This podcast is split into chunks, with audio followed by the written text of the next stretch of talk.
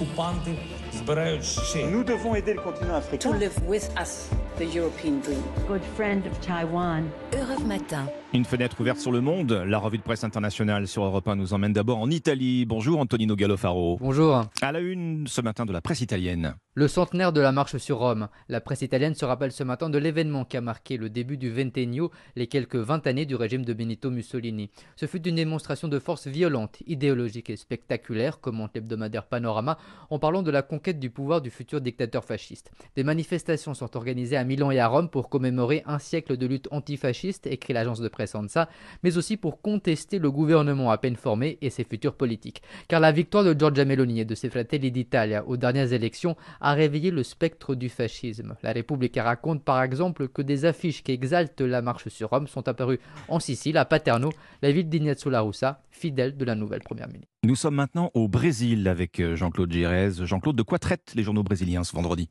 Eh bien, du prétendu boycott des spots de campagne de Jair Bolsonaro par des radios du nord-est du Brésil, le site G1 rappelle que le président sortant a déposé lundi une plainte auprès du tribunal supérieur électoral, assurant que certaines radios ne diffusaient pas ces messages de campagne comme le prévoit la loi.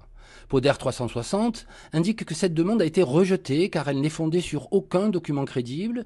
En reproduisant les relevés de diffusion des radios incriminées, l'Estado di São Paulo démontre d'ailleurs que les accusations de Jair Bolsonaro sont fausses.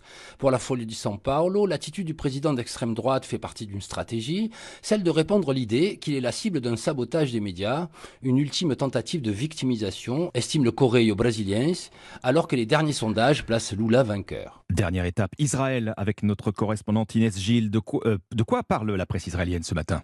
Eh bien, de la signature de l'accord sur la délimitation des frontières maritimes entre le Liban et Israël.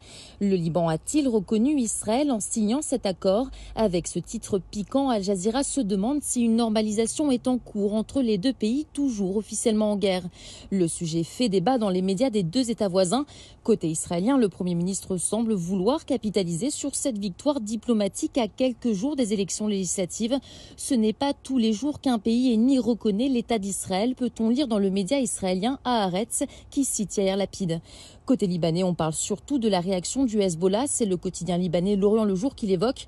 Le chef du parti chiite, Hassan Nasrallah, affirme que c'est une grande victoire pour le Liban, mais il réfute toute normalisation avec Israël. Merci Inès Gilles, merci à nos correspondants. 6h55, Dimitri Pavlenko vous rejoint dans un instant sur Europe 1.